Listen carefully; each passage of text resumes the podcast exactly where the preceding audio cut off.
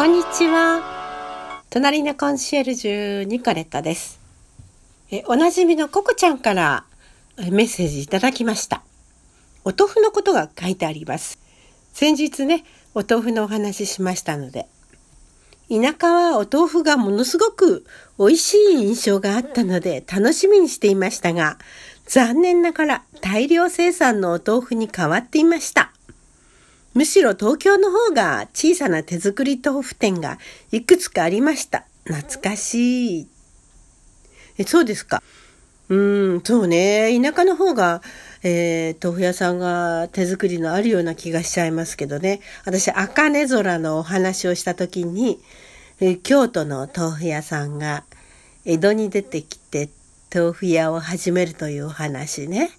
まあ手作りのお豆腐ってちょっと高めですけども、でも格別でしょうね、美味しさはね。はい、それからもう一つ、えー、ココちゃんから。ツタヤはずいぶん前に亡くなりました。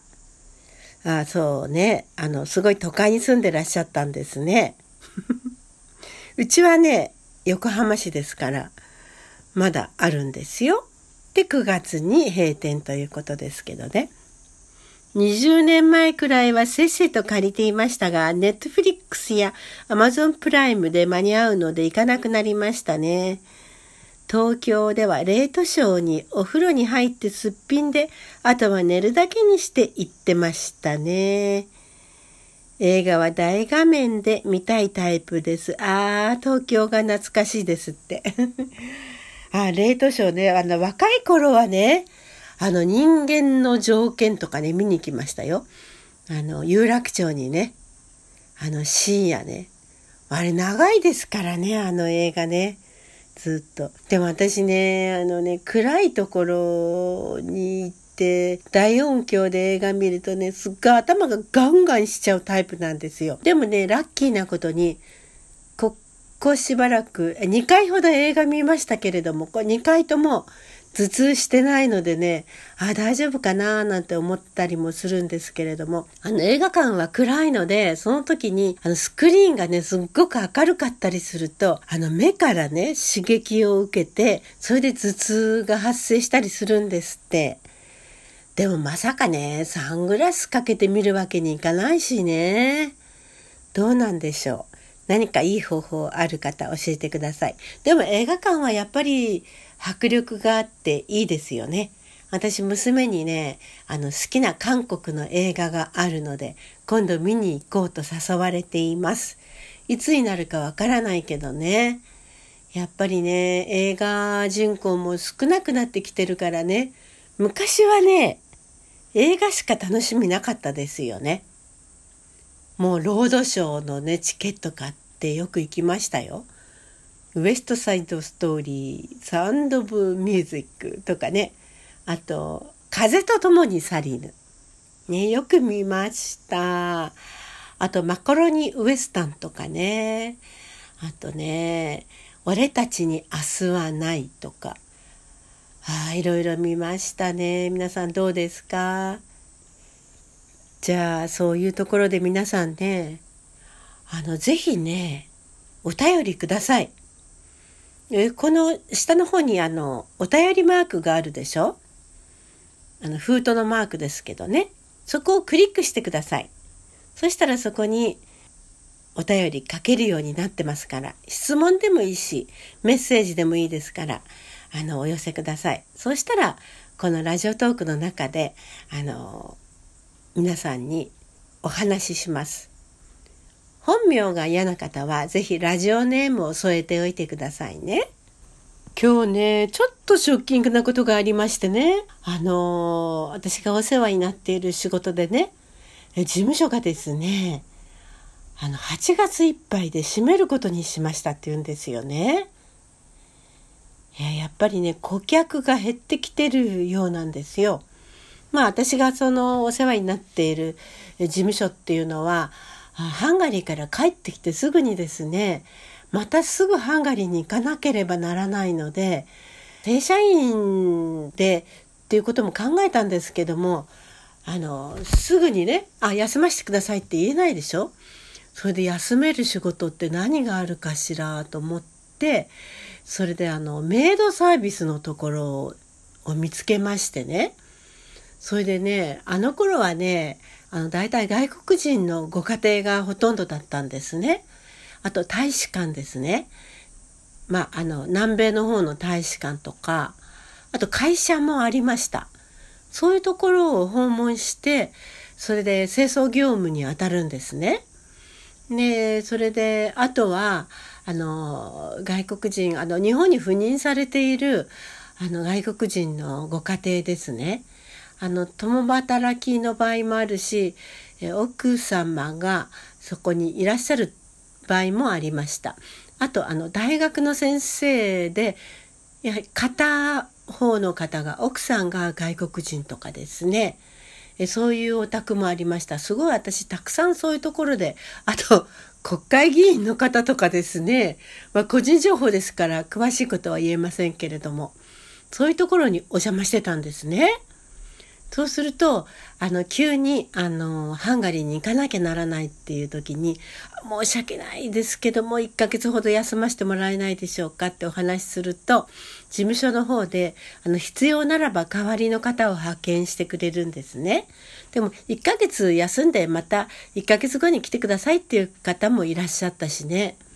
そんなことで、随分ね、あの、お世話になった事務所なんです。で、あのにせんにねんぐらいからもうハンガリーにね、定期的に行かなくてもよくなった時点で、まあ、そこのお仕事辞めまして、それであの正社員っていうか、ずっと毎日ね働けるところに変わったんですけどもね、仕事をね。で、あのその後ですね、あのネットショップとかいろいろやっていたんですけれども、あちょっと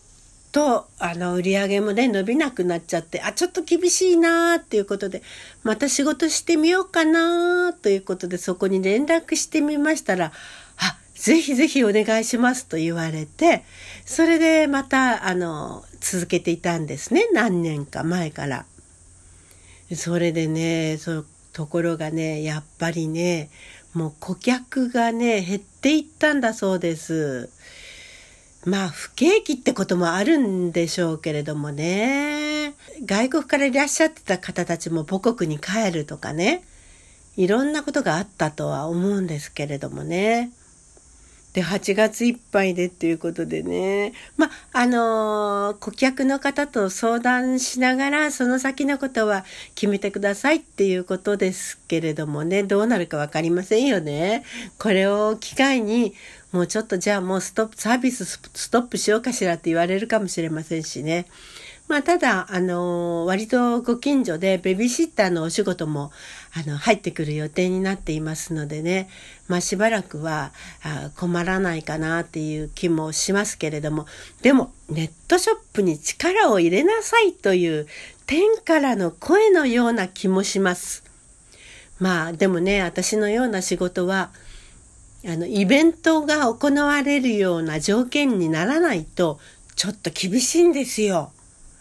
えー、オクトーバーフェストとかビール祭り、それからフォークダンスフェスティバルとかですね、そういうのがないと衣装が売れないんですよ。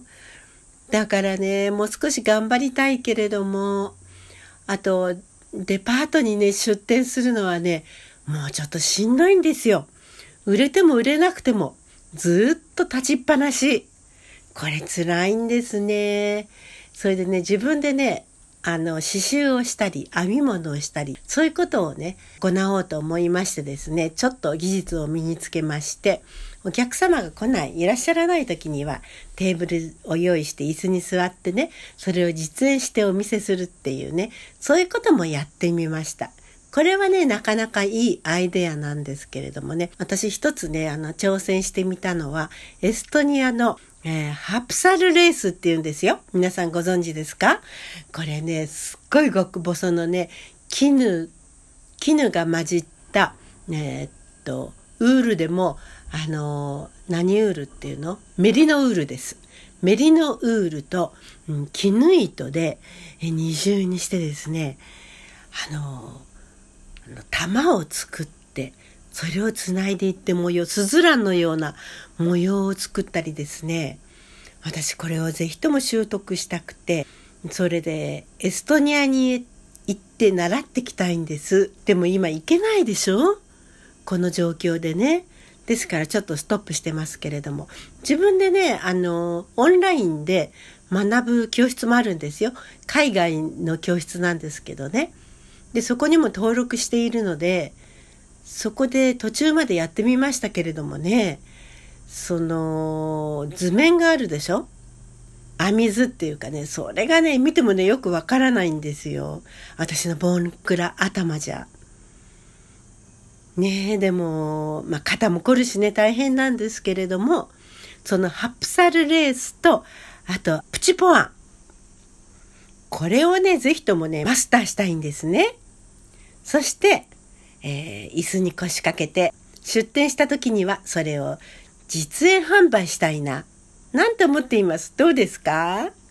いいアイデアでしょ。あとね、小さな好みというお店のタイトルがあるので、えー、木のリースも作ってみたいと思っています。よろしくお願いします。